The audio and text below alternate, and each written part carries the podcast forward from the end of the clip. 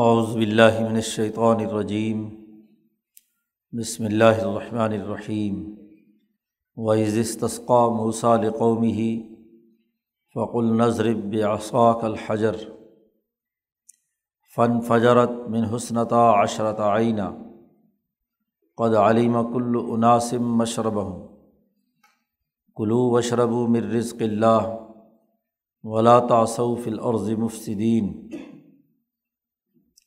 وعز قل تم یا موسا لن نصبر علی طعام واحد فد لنا رب کا یخرج لنا مما تم بت العرض مم بقلحا و قصہ احا و فومیہ و عدسیہ و بصلیحہ قال اتستب درون الدی ہو ادنا بلدی ہو خیر اہبت مصرن فعن الکماس التم و ضوربت علیہم الزلت والمسکنہ و باء من اللہ ذالک بنہم کانو یکفرون بآیات اللہ و یکطلون النبیین بغیر الحق ذالک بما عصب و کانو یعتدون بنی اسرائیل کی خرابیوں کا تذکرہ چل رہا ہے۔ موسیٰ علیہ السلام جب بنی اسرائیل کو مصر سے نجات دلا کر کنعان کی جانب روانہ ہوئے ہیں، تو وادی سینا صحرا ہے بہت بڑا۔ اس صحرا میں ان کے ساتھ بہت سے واقعات پیش آئے۔ ان کو تو یہ حکم دیا گیا تھا کہ یہ اپنا علاقہ فتح کر کے، وہاں کی ظالم قوم قوم امالکا سے نجات حاصل کر کے اپنی حکومت قائم کریں بیت المقدس میں۔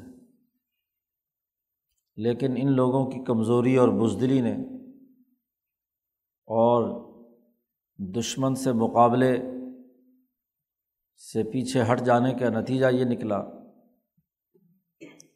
کہ یہ اسی وادی سینا میں، وادی تی جسے کہا جاتا ہے، اس میں چالیس سال تک عذاب الہی میں گرفتار رہے۔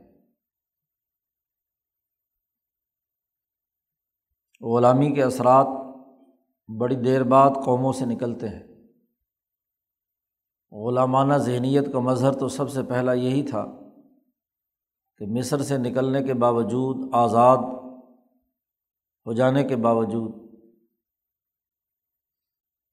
وہاں ایک بستی میں لوگوں کو کسی بت کی عبادت کرتے دیکھا تو کہا، اج اللہ الہم کمال ہم عالیہ ہمارے لیے بھی ایسا ہی خدا بنا دے، ایسا ہی بت بنا دے کہ ہم اس کی عبادت کریں۔ موسیٰ علیہ السلام نے کہا، بہت جاہل قسم کے لوگ ہو، کہ ایک طرف تو آزادی ملی ہے اور اب پھر بتوں کی غلامی سے باز نہیں آ رہے۔ تو غلامی کا عذاب ختم تبھی ہوتا ہے جب ایک طویل عرصے تک محنت و مشقت کے مراحل سے گزارا جائے۔ تو گویا کہ اس وادی سینا کے ٹریننگ کیمپ میں ان کو رکھا گیا۔ اس کے دو تین مقاصد تھے۔ ایک تو یہ کہ جتنے بوڑھے ہیں، جن کے دماغوں میں غلامی رچ بس چکی ہے جنہیں عادت ہو چکی ہے کسی نہ کسی فرعون کی خدمت کرنے کی۔ آزادی اور حریت ان کے دل و دماغ میں نہیں ہے۔ وہ بوڑھے مر کھپ جائیں۔ اور پھر اس کیمپ میں جو باصلاحیت نوجوان ہیں، ان پر موسیٰ علیہ السلام کام کر کے ان کو فوجی ٹریننگ دیں۔ انہیں جرت اور ہمت پیدا کریں، بھوک پیاس برداشت کرنے اور اپنی آزادی اور وقار کی حفاظت کے لیے وہ جد وجہد اور کوشش کریں۔ اب اس کیمپ میں کھانے پینے کے لیے چیزوں کا مہیا ہونا ضروری تھا۔ پچھلے رقوع میں ذکر کیا گیا ہے کہ ان کے لیے من و سلوا کا اہتمام کیا گیا۔ اللہ کی طرف سے ان کے لیے ایک کھانا، بلکہ بہت سے متنوع کھانے۔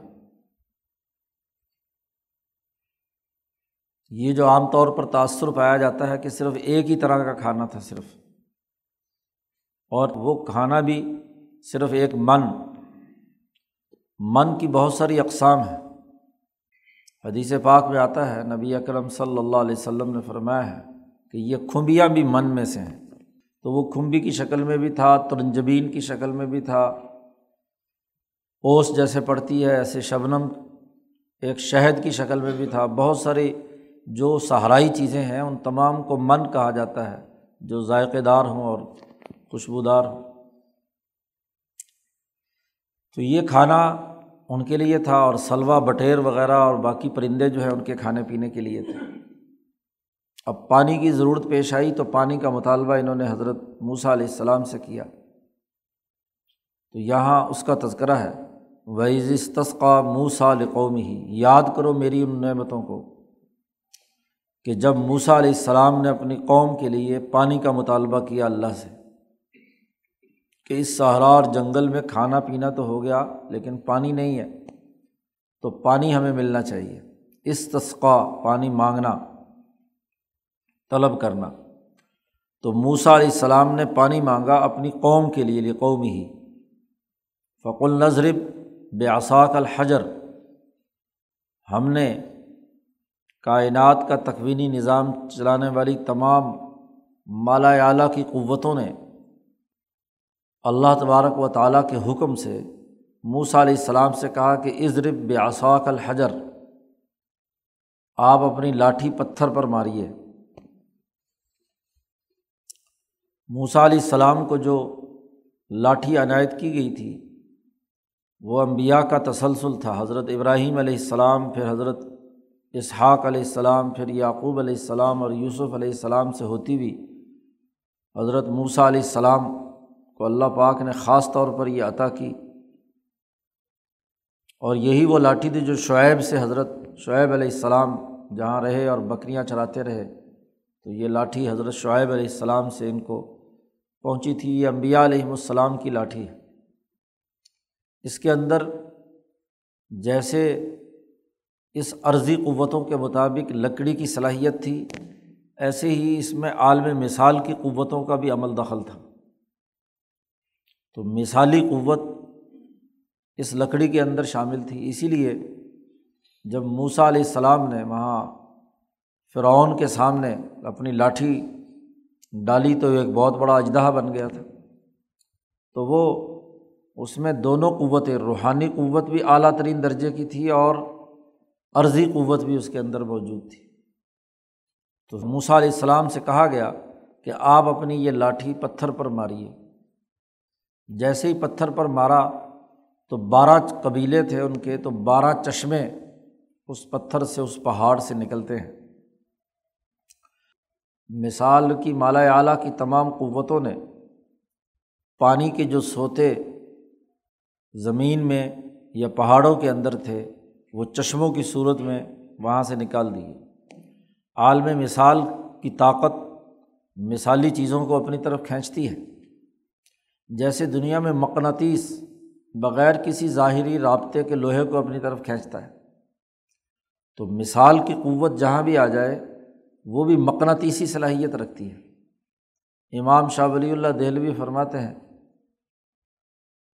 کہ مالا اعلیٰ میں کی طرف انسانی روحیں ایسے ہی کھنچتی ہیں جیسے لوہا مقناطیس کی طرف کھنچتا ہے۔ تو مالا اعلیٰ کی قوتوں کے اندر مقناطیسی قوت ہے کہ وہ اپنے اندر جذب کرتی ہیں چیزوں کو۔ تو پانی جہاں کہیں بھی تھا، آس پاس، ظاہر زمین میں پانی ہے، پہاڑوں میں پانی ہے۔ تو جیسے ہی وہ لاٹھی جو عالم مثال کی طاقت اور قوت رکھتی تھی اور وہ بھی مثالی طاقتوں ہی کے احکامات پر موسیٰ علیہ السلام نے لاٹھی ماری۔ قلنا اللہ تبارک و تعالیٰ کے حکم سے اللہ کا جو تکوینی نظام ہے، اس کی پکار موسیٰ علیہ السلام کے پاس آتی ہے اور اس کے ذریعے سے کیا ہے؟ پتھر پر جیسی لاٹھی پڑتی ہے تو بارہ چشمے۔ عدل و مساوات کے مطابق، تاکہ کوئی ایک دوسرے کے اوپر ظلم اور زیادتی نہ کرے۔ ذیلی قومیتیں، وہ افراد کی اجتماعیت کا ذریعہ ہوتی ہیں۔ جیسے پوری بنی اسرائیل ایک قوم تھی، تو چونکہ بارہ بھائی تھے اور ہر بھائی کی اولاد اس کے قبیلے کی طرف منسوب تھی، تو اس قبیلائی نظام میں ہر قبیلے کے لیے، ہر قوم کے لیے بارہ چشمے۔ اور پھر یہ بھی کہ جس برادری یا قوم میں افراد کی جتنی تعداد تھی، کسی میں سو تھی، کسی میں پچاس تھی، کسی میں دو سو تھی، تو چشمے کا جو پانی نکلنے کا سائز ہے وہ بھی اسی کے حساب سے۔ کہ جہاں جتنے افراد ہیں ان افراد کے مطابق اتنا ہی پانی، کیونکہ جب پانی مساوی طور پر تقسیم ہونا ہے، تو پھر یہ نہیں ہے کہ بارہ ایک ہی سائز کے نل لگ جائیں، بلکہ جتنی افرادی قوت ہے اس کے مطابق اس چشمے سے میں سے پانی نکل رہا ہے۔ فن فجرت من حسنتا عشرت آئین سو اس پتھر سے بارہ چشمے پھوٹے، انفجار کسی چیز کو پھاڑ کر باہر نکلنا۔ تو بہہ نکلے اس سے بارہ چشمے۔ قد عالم کل عناسم مشرب ہم اور پھر تمام بارہ کے بارہ قبیلوں کو یہ علم بھی دے دیا گیا کہ ان کا مشرب یعنی ان کا چشمہ کون سا ہے، کہاں سے وہ پانی پئیں گے؟ ان کے پانی پینے کی جگہ کیا ہے؟ موسا علیہ السلام نے علم دیا اور ان کو ہر ایک کو معلوم ہو گیا۔ پانی کے سائز کی وجہ سے بھی اور موسا علیہ السلام کی اطلاع دینے کی وجہ سے بھی کہ یہ فلاں قبیلے کا، یہ فلاں فلاں کا فلاں کا بارہ کے بارہ کی تقسیم ہو گئی۔ ہر ایک نے اپنا اپنا پانی پینے کا گھاٹ معلوم کر لیا۔ اور جب یہ مساوی طور پر پانی کی تقسیم ہوئی تو ان سے کہا گیا کہ کلو وشربو مر رزق اللہ من و سلوا کھاؤ اور یہ جو پانی دیا ہے ہم نے اسے پیو۔ یہ اللہ کے جانب سے تمہارے لیے رزق ہے من رزق اللہ۔ ہی لیکن ایک شرط ہے، ولا تاسو فل عرض مفصدین ملک میں فساد مچاتے ہوئے مت پھرو۔ بدل کے عدل و انصاف کے ساتھ ان تمام چیزوں کے کھانے پینے کا عمل ہے۔ فساد کھانے پینے کی چیزوں میں ہی سب سے زیادہ ہوتا ہے۔ سوسائٹی میں جو مالی چیزیں انسانی احتیاجات کے لیے ہیں انہیں میں ظلم اور زیادتی ہوتا ہے۔ اب جب ہر ایک کا الگ سے چشمہ اور اس کے پانی کی مقدار متعین ہو گئی مساوی طور پر، تو اب یہ نہیں ہے کہ کوئی آدمی اپنے حصے کا پانی بھی پیے اور جا کر دوسرے چشمے کے دوسرے حصے کا پانی بھی پی جائے۔ فساد یہی ہوگا کہ ایک قبیلہ دوسرے قبیلے پر چڑھائی کر دے اور اس کے چشمے پر ناجائز قابض ہو جائے۔ دوسرا تیسرے پر اس طرح آپس میں کیا ہے؟ اور جب یہ ایک دوسرے کے پانی پر قبضہ کریں گے تو دنیا میں پانیوں پر ہی جھگڑے ہوتے ہیں۔ وہ کہتے ہیں، میرا پانی، وہ کہتے ہیں، تمہارا پانی، یہ مسلم پانی، یہ ہندو پانی، یہ اب سندھی پانی اور یہ پنجابی پانی۔ یہ ڈیم فلانے جگہ پہ بننا چاہیے، نہیں بننا چاہیے، جھگڑے پانی کے ہیں۔ تو قرآن حکیم نے یہاں موسا علیہ السلام کی قوم سے کہا لاتا صوف الرضی مفصدین فساد مت بچانا پانی مساوی طور پر تمہارے لیے، جتنے وسائل رزق زمین میں رکھے گئے ہیں پانی کی صورت میں ہو یا دوسری، وہ تمام کے تمام مساوی طور پر ہیں۔ جیسے کل ذکر ہوا من و سلوا کا، تو ہر آدمی کی مقدار کے مطابق اس کے چاروں طرف رات کو یہ من اور سلوا اس کے پاس آ جاتا۔ بارش کی طرح یہ گرتا یا کھمبیوں کی طرح اگتا، اور وہ بٹیرے بھی اسی کی تعداد کے مطابق آتے، لیکن زیادتی کیا کرتے تھے؟ اپنا تو اپنی جگہ دبوچ لیا، دوسرے کا بھی پکڑ لیا، اسے ذخیرہ کر لیا۔ اسی طرح پانی اپنا بھی پی لیا اور دوسرے کا پانی بھی کیا ہے؟ اس پہ بھی قابض ہو جاتے ہیں۔ تو زیادہ طاقتور ہوتے ہیں تو ان کے اندر یہ خرابی ہوتی ہے کہ وہ دوسرے کے مال پر قبضہ کرنے کی کوشش کرتے ہیں۔ تو قرآن حکیم نے کہا لاتا صوف العرض مفصدین زمین میں فساد مچاتے مت پھرنا۔ گویا کہ قانون اور ضابطہ بتلا دیا۔ کہ تمام کھانے پینے کی چیزیں وہ تمہارے لیے مساوی اور عدل و انصاف کے مطابق ہوں، فساد کا عمل نہیں ہونا چاہیے۔ جب ایک طویل عرصہ وہاں گزرا، اب پانی پی رہے ہیں، من و سلوا کھا رہے ہیں، اور اس کے مطابق ان کی ٹریننگ کا عمل، پرانے بوڑھے تو صرف زندہ رہنے کے لیے ہیں، ان کی تو وہی نفسیات ہے ان کو تو جتنا مرضی علاج کر لو، وہ ٹھیک نہیں ہو سکتی یعنی ہاں جی جو پکی لکڑی ہو جاتی ہے، ٹیڈی اس کو جتنا مرضی سیدھا کرنے کی کوشش کرو، سیدھا نہیں ہوگی، ٹوٹ جائے گی۔ تو اس لیے جن میں غلامی رچی بسی ہوئی تھی، وہ تو اب ٹھیک ہو نہیں سکتے تھے۔ ان کو تو زندگی کے دن پورا کرنے کے لیے اس صحرا میں پھینک دیا گیا۔ اور ان میں سے جو نوجوان نسل ہے، اس پر موسا علیہ السلام نے اپنا کام شروع کیا۔ ان کی تربیت کا عمل ہے۔ اب یہ بوڑھے چندی دنوں میں کیا ہے؟ اکتا گئے۔ جو تو جوان اور جد وجہد اور ٹریننگ میں لگے ہوئے ہیں تو ان کو تو زیادہ پرواہ نہیں ہوتی، وہ تو اپنی مشقت میں ہوتے ہیں۔ لیکن یہ جو مفت خورے بوڑھے پڑے ہوئے ہیں، اب ان کو ہاں جی کھانا پسند نہیں آ رہا۔ بھائی کل تم یا موسا جب تم نے کہا موسا علیہ السلام سے کہ یا موسا لنصبر اعلیٰ تعمن واحد، ایک کھانے پر اب ہم صبر نہیں کر سکتے۔ بس روز ہی یہی من اور یہی سلوا یہی من، یہی سلوا یہی پانی۔ تو یہ تو کوئی ذائقہ نہیں ہے، مزہ نہیں ہے۔ ویسے تو اس پوری وادی تی کے اندر گھوم رہے ہیں، پھر رہے ہیں، بظاہر آزاد ہیں، لیکن ہے تو ایک کیمپ ہی سہارا ہے۔ سہرائے سینا کے بارے میں انسانی تاریخ بتلاتی ہے کہ دنیا کا سب سے خوفناک ترین اور حیبت ناک ترین سہارا ہے۔ پانی نہ ملنے کی وجہ سے سینکڑوں قافلے اور قومیں وہاں تباہ و برباد ہوئی ہیں۔ جی انسائکلوپیڈیا کا مطالعہ کیجیے تو سہارائے سینا انسانوں کو موت تک پہنچانے کا ذریعہ رہا۔ جو قافلہ ایک دفعہ بھٹک کر اس صحرا میں داخل ہو گیا، اس کو دوبارہ نہ تو راستہ ملا اور نہ ہی پانی ملا۔ اور پیاس اور بھوک سے کیا ہے؟ مر گئے، مر کھپ گئے۔ اب ایسے بہت بڑے صحرا میں ہیں اور موسا علیہ السلام چونکہ ان میں سے کام کے آدمی نکالنا چاہتے ہیں، تو اس لیے ان کے لیے کھانے پینے کا غیر معمولی بندوبست کیا گیا۔ لیکن صحرا کی زندگی سے یہ اکتا گئے۔ اب چاہتے ہیں کہ کسی شہر میں جائیں اور مختلف انواع و اقسام کے کھانے کھائیں۔ اب مصر میں رہتے تھے، غلامی کی حالت تھی اور غلامی کی حالت کے باوجود بھی کچھ نہ کچھ کیا کوئی ادھر سے مل گیا، کوئی ادھر سے مل گیا، کوئی بھیگ مانگنے سے۔ ہاں جی کسی کے یہاں سے دال مل گئی، سالن مل گیا، گوشت مل گیا، کبھی کچھ کھا لیا، کبھی ورائٹی چاہتے ہیں کھانے میں۔ لنس بھی رالا تعمن واحد۔ ہم ایک کھانا کھانے پر مسلسل صبر نہیں کر سکتے۔ فد اولانا رب کا ہمارے لیے اپنے رب سے دعا کر۔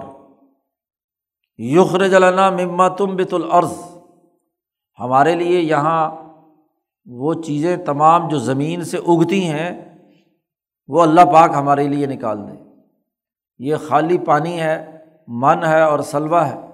تو زمین کی کاشت سے جو زمین کے اندر سے چیزیں نکلتی ہیں، کون کون سی؟ ممبک لہا کوئی ترکاریاں ہونی چاہئیں طرح طرح کی سبزیاں ہونی چاہئیں وہ قصہ ککڑی ہونی چاہیے۔ سلاد کے طور پر ہم کھائیں۔ سلاد مانگ رہے ہیں وہاں وفوم اور گندم ہونی چاہیے۔ یہ گندم کے بغیر تو رہ نہیں سکتے۔ آدم بھی تو گندم کھا کر ہی نیچے آئے تھے۔ گندم کا ایسا منہ کو ذائقہ لگا ہوا ہے کہ یہاں اب گندم مل نہیں رہی دلائی کیمپ میں۔ جی یہ جو قیدیوں کا کیمپ ہے، یہاں کھانے پینے کو گندم نہیں مل رہی، تو اب گندم کے بغیر کہتے ہم رہتے نہیں، ہمیں گندم چاہیے۔ وہ آدھا سیاہ اور ہمیں مسور کی دال چاہیے۔ وہ بس علیحا اور ہمیں پیاز چاہیے۔ سالن تبھی بنتا ہے جب پیاز سے کیا ہے، بنایا جائے تو ذائقے دار یہ ساری چیزیں، پیاز چاہیے ہاں جی دھنیا چاہیے، ترکاری چاہیے، ککڑی چاہیے، تو یہ ساری چیزیں ہمیں چاہیے۔ حضرت موسیٰ علیہ السلام نے کہا، بے وقوف لوگ ہو، بٹیر مل رہے ہیں، گوشت، اور وہ بھی بھنا ہوا۔ اور ادھر سے کیا ہے، شہد کی طرح کا میٹھا من مل رہا ہے۔ جی ساری غذائی خصوصیات کا حامل جامع ترین غذا تمہیں مل رہی ہے اس سارا کے اندر۔ دلون الدی ہوا ادنا بلدی ہوا خیر؟ کیا تم تبدیل کرنا چاہتے ہو اس چیز کو جو کم تر درجے کی ہے؟ اس کے مقابلے میں، اس کے بدلے میں جو بہتر ہے۔ گوشت کے اندر طاقت ہے، غذائیت ہے، صلاحیت ہے، شہد کے اندر اور ان چیزوں کے اندر انسان کے لیے توانائی کی تمام چیزیں موجود ہیں۔ تو اب یہ صرف زبان کے چٹخارے اور ذائقے کی وجہ سے تمہیں پیاز چاہیے، دالیں چاہیے، ترکاریاں چاہیے اور ہاں جی اس طرح کی چیزیں کھائیں۔ جو سوائے گیس پیدا کرنے کے اور کچھ نہیں، پیاز کے بارے میں حضور صلی اللہ علیہ وسلم نے فرمایا کہ جس نے پیاز کھایا یا ترکاری یا تھوم کھایا، سوم جسے کہتے ہیں، لہسن، وہ ہماری مسجد میں داخل نہ ہو۔ جی من اکل البسل ہاں جی جس نے یہ بسل پیاز کھائے فلاح خلنا مسجد نہ وہ ہماری مسجد میں نہ آئے، بدبو پھیلاتا ہے وہ اسی لیے ترکاریاں اور سبزیاں حضور صلی اللہ علیہ وسلم کے سامنے رکھی گئی، تو حضور صلی اللہ علیہ وسلم نے رغبت سے نہیں ان کو استعمال کیا، کہا کہ تم کھا لو بس۔ جو صرف زبان کا چٹخارا یا ذائقہ ہے، لیکن میدے میں جا کر کیا ہے، گیس پیدا کرتی ہے اور خون بھی سالے پیدا نہیں کرتی۔ لیکن شہری زندگی کی ضروریات میں سے یہ ہے کہ شہریوں کو چٹخارے چاہیے۔ اب یہ دیہات سے تنگ آ چکے ہیں۔ اب یہ آباد علاقے میں جانا چاہتے ہیں۔ سہارا ہے بالکل جنگل۔ اور وہاں سے نکل کر اب یہ شہری زندگی میں آنا چاہتے ہیں جہاں آباد علاقے ہیں۔ تو شہروں کے چاروں طرف سبزیاں اور باقی چیزیں، پانی کی سیرابی کی وجہ سے وہاں کاشت ہوتی ہیں اور وہ سب سبزیاں اور تمام چیزیں شہر کے اندر آتی ہیں۔ تو پہلی بات تو موسا علیہ السلام نے یہ کہی اتس تبدیلونا کیا تم تبدیل کرنا چاہتے ہو؟ اس کو جو چیز ادنا درجے کی ہے پس ترین ہے۔ اس کے بدلے میں جو زیادہ بہتر ہے اور عمدہ ہے۔ دوسری بات یہ فرمائی، اللہ پاک نے کہا اہ بے تو مصرن فن الکم ماس التم کسی شہر میں جاؤ۔ شہر میں جانے سے تو انہوں نے شروع میں انکار کیا۔ ان کو تو اس وقت کہا تھا کہ یہ قوم امال کا تمہارا اپنا شہر ہے، بیت المقد جس پر ظالم لوگوں نے قبضہ کیا ہوا ہے۔ لڑائی بھڑائی کرو، ان کو مقابلہ کرو اور ان سے فتح کر کے وہاں جا کر شہری اپنی قومی حکومت قائم کرو، اپنا ریاستی نظام بناؤ۔ لیکن یہاں اتنا عرصہ تک ہاں جی حالت میں رہنے کے بعد اب یہاں یہ چیزیں مانگ رہے ہیں۔ یعنی حکومت کا اعلیٰ ترین درجہ جو موسا علیہ السلام پہلے دے رہے ہیں، اس کی طرف تو توجہ نہیں ہے۔ صرف زبان کے چٹخارے کی طرف توجہ ہے۔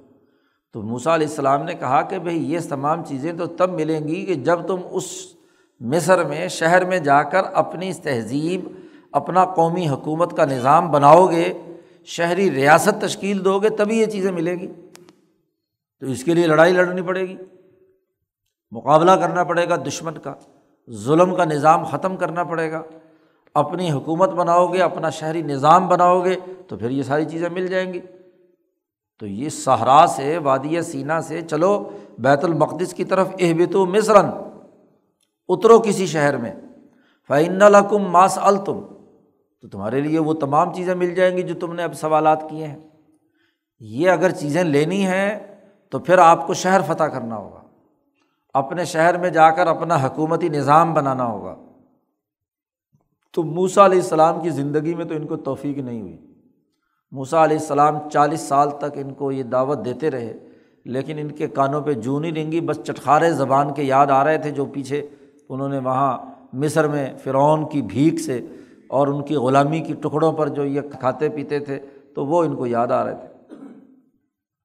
موسا علیہ السلام نے اپنے پیچھے ایک جماعت تیار کر دی تھی یوشا بن نون جو نوجوان موسا علیہ السلام کے تربیت یافتہ تھے۔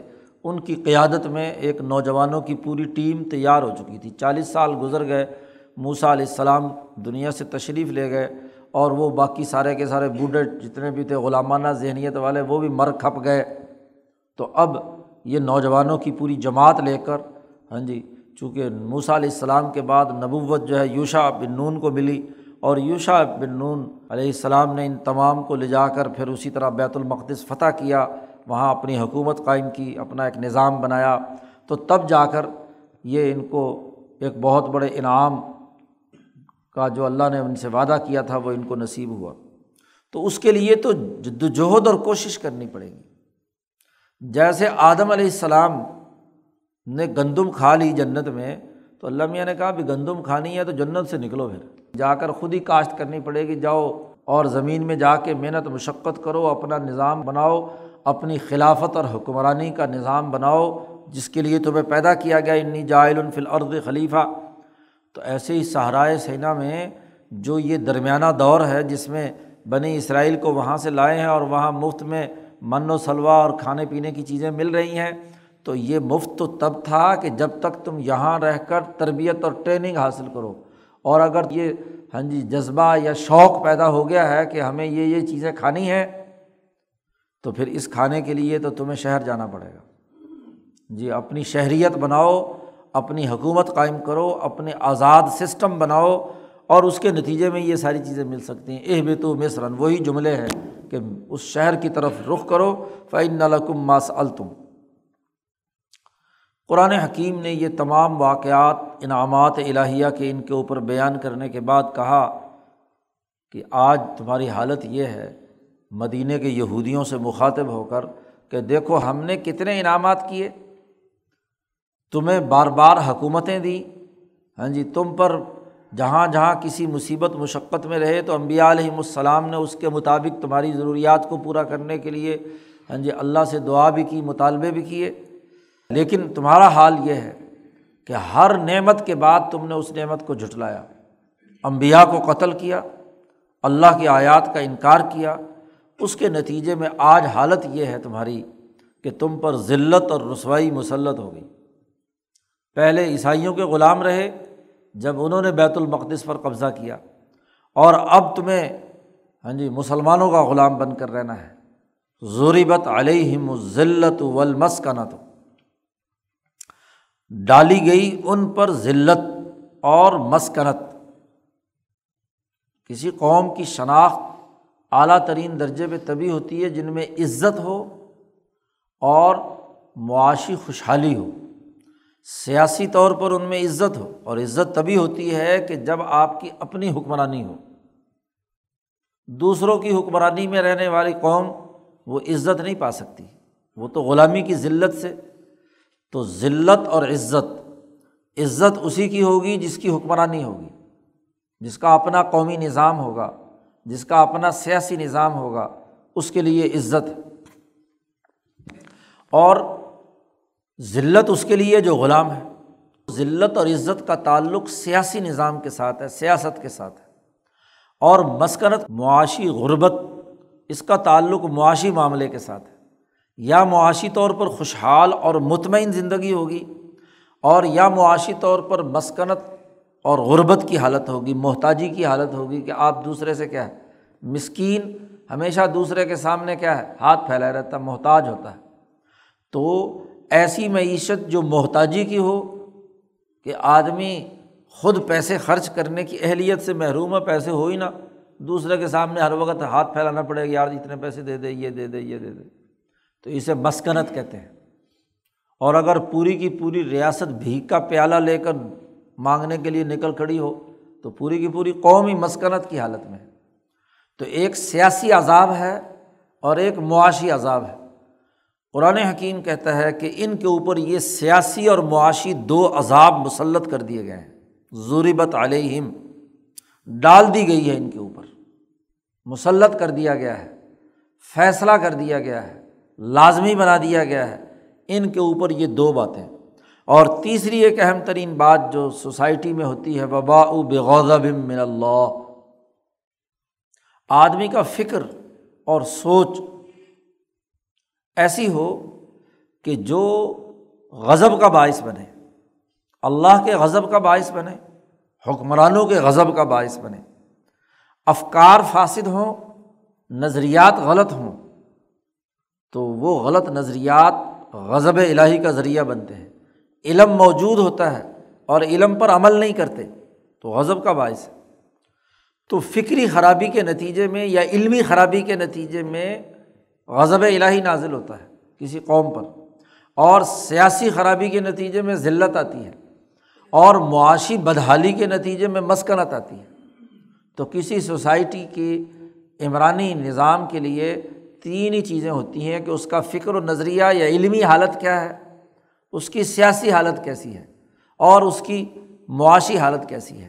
تو تین چیزیں تو یہود کے بارے میں، یہودیوں کے بارے میں، خاص طور پر بنی اسرائیل کے بارے میں کہا گیا کہ یہ تین عذاب تم پر مسلط رہیں گے۔ آگے دوسرے پارے میں آئے گا کہ ہمیشہ ہمیشہ کے لیے۔ مستقل طور پر یہ ذلت اور رسوائی تمہارا مقدر ہے۔ ذلت بھی، مسکنت بھی اور غضب الہی بھی۔ اور اس کی وجہ خود قرآن نے بیان کر دی۔ ظالق بھی انّم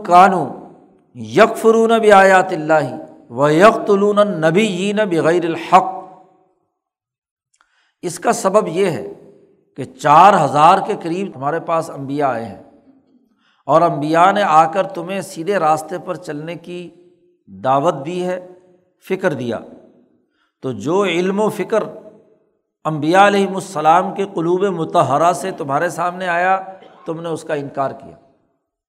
صحیح فکر اور نظریے کو قبول نہیں کیا۔ اور امبیا علیہم السلام کی مخالفت کی کفر اختیار کیا۔ غلط افکار و خیالات کے اسیر رہے۔ خواہشات ہمیشہ غالب رہیں۔ لذتوں کے پیچھے پڑے رہے۔ مفادات کے پیچھے پڑے رہے۔ امبیا کی تعلیمات جو خدا پرستی اور انسان دوستی کی تھی وہ تمہارے دماغ میں کبھی نہ آئی۔ یک فرون نبی آیات اللہ۔ اور پھر وہ امبیا جو تمہارے لیے ایک بہتر سیاسی اور معاشی نظام بنانا چاہتے تھے، تمہیں عزت دینے کے لیے، تمہیں مسکنت سے نکال کر خوشحالی کی طرف لانے کے لیے، تو تم نے ان کے ساتھ کیا حرکت کی؟ وہ یک طلون نبی بغیر الحق۔ نا حق تم امبیا کو قتل کرتے تھے۔ ان کی تاریخ کہ ان چار ہزار امبیا کے قتل کے درپے کسی کو حقیقتاً قتل کر دیا اور کسی کو سیاسی طور پر قتل کر دیا یعنی ان کی بات نہیں مانی۔ اور کسی کو قتل کرنے کا ارادہ کیا ہوا ہے۔ کہیں بس چلا، کہیں بس نہیں چلا، لیکن مجموعی طور پر تم نے قتل امبیا کا کردار ادا کیا۔ امبیا کے فکر ان کی سیاست، ان کی معیشت جو تمہیں عزت دینے کے لیے تھی، تمہیں مسکنت سے نکالنے کے لیے تھی، تم نے اس کا انکار کیا اور ان کا قتل کیا۔ امبیا اور امبیا کے حواریین اور ان کے تربیت یافتہ لوگوں کی بات نہیں مانی۔ آگے صورت بنی اسرائیل میں اللہ پاک فرمائے گا کہ تم لطف سدن فل عرض مرتعین والا تعلن علوبن کبیرہ تکبر اور غرور کیا اور تم نے فساد مچایا، تو پھر ہم اپنے ہاں جی بندوں سے تمہیں سزا دلوائیں گے اور بندے ضروری نہیں کہ وہ بنی اسرائیل میں سے ہوں۔ فضیلت دی تھی تمہیں علم میں اور عمل میں، اور ان دونوں کا لازمی نتیجہ یہ تھا کہ تم باعزت حکمرانی قائم کرتے اور معیشت کا بہتر نظام بناتے، اللہ کی آیات کا اقرار کرتے، لیکن تم نے اللہ کی آیات کا انکار کیا اور امبیا کو ناحق قتل کیا۔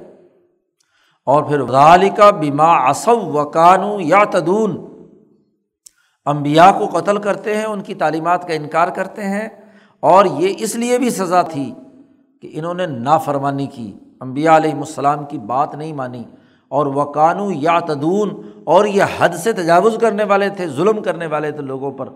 معاشی معاملات میں ظالم اور سیاسی معاملات میں ڈسپلن نہ رکھنے والے نا فرمان جہاں کسی سوسائٹی کی تمام لوگ سسٹم کے فرما بردار بن کر سیاسی عزت کے حصول کے لیے کام کرتے ہیں، وہ قومیں ترقی کرتی ہیں۔ اور جہاں ڈسپلن توڑنے کا عمل ہو، نافرمانی ہو، سوسائٹی میں انارکی پھیلائی جائے، انفرادیت کو فروغ دیا جائے، تو حکومتی نظام، سیاسی نظام ہاں جی منتشر ہو جاتا ہے، وہ قوم ترقی نہیں کر سکتی۔ آسو عصیان سے ہے، نافرمانی کرنے والے۔ امبیا کی نافرمانی کی وہ امبیا جن کے بارے میں حضور نے فرمایا کہ کانت بنو اسرائیلا تسوس الانبیاء، کہ بنی اسرائیل کی سیاست ان کے امبیا کرتے تھے، تو ان امبیا کی سیاست کو قتل کرنا، ان کی نافرمانی اختیار کرنا، ان کے ڈسپلن کو نہ ماننا، وہ جو اجتماعیت قائم کرنا چاہتے ہیں، اس اجتماعیت کو قائم نہ کرنا، اور وقان و یاتدون اور حد سے تجاوز کر کے ظلم کرنا، لوگوں کا مال لوٹنا فساد مچانا، تعلن علوباً کبیرہ ہاں جی لوگوں پر تکبر اور غرور کرنا، یہ امراض۔ اور ان امراض کے نتیجے میں ضربت علیہم الزلت ان کے اوپر ذلت، مسکنت اور غضب الہی، تین چیزیں ان کے اوپر اللہ کی طرف سے، مالا اعلیٰ کی لانت ان کے اوپر پڑتی رہے گی۔ یہودیوں کی یہ حالت رہے گی۔ آگے قرآن حکیم نے اگلے پارے میں کہا ہے سیاسی معاشی اور فکری گمراہی سے اور ذلت اور مسکنت سے نکلنے کے صرف دو راستے ہیں۔ اللہ بحبل من اللہ و حبل من الناس۔ ایک راستہ تو یہ ہے کہ یہ اللہ کے دین، اللہ کی بات مان لیں یعنی محمد الرسول اللہ صلی اللہ علیہ وسلم ان کی کتاب مقدس مسلمان ہو جائیں۔ مسلمان ہو جائیں تو ان یہودیوں سے یہ ذلت اور رسوائی اور یہ غضب الہی کی حالت ختم ہو جائے گی۔ ایک شکل یہ دوسری شکل یہ کہ اگر یہ مسلمان نہ بھی ہوں،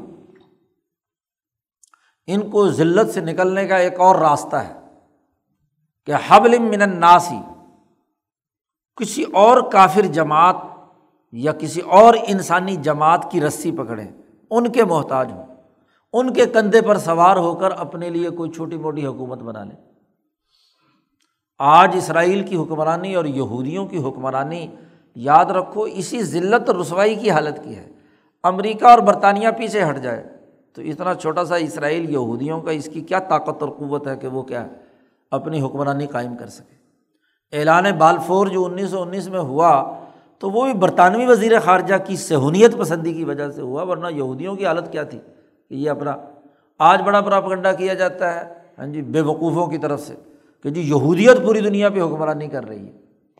یہودیوں کے بارے میں یہ غلط بات کہ جی بڑے ذہین ہیں، بڑے عقلمند ہیں، بڑے ترقی یافتہ ہیں، بڑے سائنٹسٹ ہیں، بڑے دنیا کے کاروبار پر قبضہ ہے، بلکہ امریکہ پر بھی یہودیوں کا قبضہ ہے۔ یہ لغویات ہیں۔ ہاں جی اس کا تعلق قرآن نصوص کے بالکل خلاف ہے۔ یہودیت کے لیے تو ذلت اور رسوائی کا معاملہ ہے۔ اب اگر کسی یہودی ریاست کی تشکیل ہوئی ہے تو حبل من الناس ہے۔ امریکہ کی وجہ سے ظالم سہولیت کی وجہ سے ہے۔ سہولیت اور یہودیت میں زمین آسمان کا فرق یاد رکھو۔ سہولیت وہ جو مصنوعی طور پر یہودیوں کے پشت پناہ بن کر، یہودیوں کو اعلی کار بنا کر مسلمان خطوں اور ملکوں اور قوموں کے اوپر تباہی اور بربادی اتارتے ہیں۔ یہ سہولیت ہے۔ ہاں جی ورنہ جو اصل یہودیت ہے مذہب کے تناظر میں، اس کے لیے تو یہ ذلت اور رسوائی کے علاوہ اور کچھ نہیں۔ یہ تو مصنوعی یہودی ہیں جن کا قبضہ ہے۔ آج اصلی یہودی خود اسرائیل کے اندر بھی ذلت کی حالت میں۔ وہ جلد سے جلوس بھی نکالتے ہیں کہ ہم یہ جنگ کی حالت میں کیوں ہیں۔ وہ اپنے فلسطینیوں کے ساتھ معاملات حل کرنا چاہتے ہیں۔ لیکن یہ جو سامراجی طبقہ یہودیت کے نام سے وہاں پر مسلط ہے جی اور دنیا بھر میں جہاں جہاں بھی، تو یہ تو حبل من الناس ہے۔ اس کا حبل من اللہ سے کوئی تعلق نہیں ہے۔ یہ تو ذلت اور رسوائی قرآن کی نس سے قطعی ہے۔ امبیا کا قتل عام انہوں نے کیا ہے۔ انہوں نے کیا ہے؟ اللہ کے غضب کو دعوت دی ہے، نافرمانی کا نظام بنایا ہے اور ظلم اور زیادتی کا ماحول پیدا کیا ہے۔ لہٰذا ضربت علیہم الزلت والمسکنہ وبا اب غضب من اللہ۔ یہ ہر حال میں رہے گا۔ تو آج دوسروں کے کندھے پر سوار ہو کر اپنی ریاست کی تشکیل کی بات کرتے ہیں۔ ورنہ تو آج اگر امریکہ، برطانیہ یا اقوام متحدہ نام نہاد اس کی پشت پناہی چھوڑ دے تو ان یہودیوں کی کیا حیثیت اور طاقت؟ ہے اور یہ بھی ایک طرح کی ذلت اور رسوائی ہے کہ آج ان عیسائیوں کے تابع ہے ہاں جی وہی عیسائی جو مسلمانوں کی آمد سے پہلے بیت المقدس کے اندر ان کو تین سو سال سے انہوں نے نکال کر باہر پھینک رکھا تھا۔ مسلمانوں نے تو پھر بھی ان کو انسانی بنیادوں پر عزت دی۔ آج یہی ان کی غلامی کر رہے ہیں۔ انہیں عیسائیوں کی، وہ ان کو اپنا اعلی کار کے طور پر استعمال کرتے ہیں، چھوٹی سی ریاست بنا کر پھر ان تمام سے جو کام لیے جا رہے ہیں پوری دنیا میں۔ ہاں جی وہ غلامی کی ذلت نہیں تو اور کیا ہے؟ اس ذلت اور رسوائی کو قرآن حکیم نے یہاں واضح طور پر بیان کر دیا۔ تو قرآن حکیم نے بنی اسرائیل کی خرابیاں بیان کر کے آخری جو نتیجہ نکالا ہے، اب بھلا ان تعلیمات کے حامل لوگوں یا ان رویوں اور کردار کے حامل لوگوں کی بنیاد پر کوئی قومی یا بین الاقوامی انقلاب لایا جا سکتا ہے؟ یہ بنی اسرائیل کا قصہ اللہ میاں نے چھیڑا ہی اس لیے کہ اس دور میں یہودیت اور عیسائیت اس قابل نہیں رہی کہ وہ کسی قومی یا بین الاقوامی سطح میں انسانیت کی کوئی خدمت کا کردار ادا کر سکے۔ اب واحد اگر کوئی تعلیم ہے تو وہ صرف اور صرف کیا ہے؟ دین اسلام کی ہے، قرآن کی تعلیمات کی ہے۔ مولانا سندھی فرماتے ہیں کہ ایک عیسائی راہب اس نے یہاں ہندوستان میں جو اس نے عیسائیت اختیار کی، اس نے کہا کہ بس قرآن کی ضرورت نہیں، بائبل کافی ہے۔ تو مولانا نے اسی انہیں آیات کے تناظر میں مولانا سندھی نے کہا کہ بھائی، بائبل اگر کافی ہوتی تو پھر تو کیا ہے؟ تم ذلت اور رسوائی کی حالت سے نکلے ہوئے ہوتے، لیکن یہاں کیسے ذلت اور رسوائی تمہارا مقدر رہی ہے، پچھلی پوری کی پوری تاریخ اس بات کی گواہی دے رہی ہے، اور یہ تمام امراض تمہارے اندر رہے ہیں، یہ جتنے بھی پیچھے بیان کیے ہیں، تمام تر انعامات کے باوجود۔ تو ایسی حالت میں یہ یہ تعلیم جو ہے، انجیل کی یا تورات کی، وہ اس قابل کیسے ہے کہ وہ بین الاقوامی سطح کا کوئی کام کر سکے؟ اور اس کا سب سے بڑا ثبوت یہ ہے کہ جب سے پچھلے ڈیڑھ دو سو سال سے عیسائیوں کا دنیا بھر میں تسلط ہوا ہے یورپین قوموں کا تسلط ہوا ہے، پوری دنیا عذاب میں مبتلا ہے۔ مسلمانوں کے بارہ سو سالہ دور میں انسانیت ہر جگہ رواداری اور امن کے ساتھ رہی۔ اور ان کے دو سو سالہ دور میں دو بڑی جنگیں لڑی گئیں جن میں لاکھوں انسان قتل ہو گئے۔ ثفاقیت کی انتہا کر دی۔ تو یہ کیسے قابل عمل ہے؟ ہاں جی انجیل یا تورات آج کے اس دور کے اندر کہ آج اس کے حاملین دنیا میں سب سے زیادہ ظالم سب سے زیادہ بد اخلاق، سب سے زیادہ انسانیت دشمنی کا کردار ادا کرنے والے، دنیا میں اگر انسانیت کے لیے بہتر نظام بنانے والی کوئی کتاب ہو سکتی ہے، تو وہ صرف اور صرف کتاب مقدس قرآن حکیم ہے۔ اس پر جو ایمان لائیں گے، وہی کامیاب ہوں گے۔ اگلے رسول سے قرآن حکیم نے اس کا تذکرہ کیا ہے۔ اللہ وسلم۔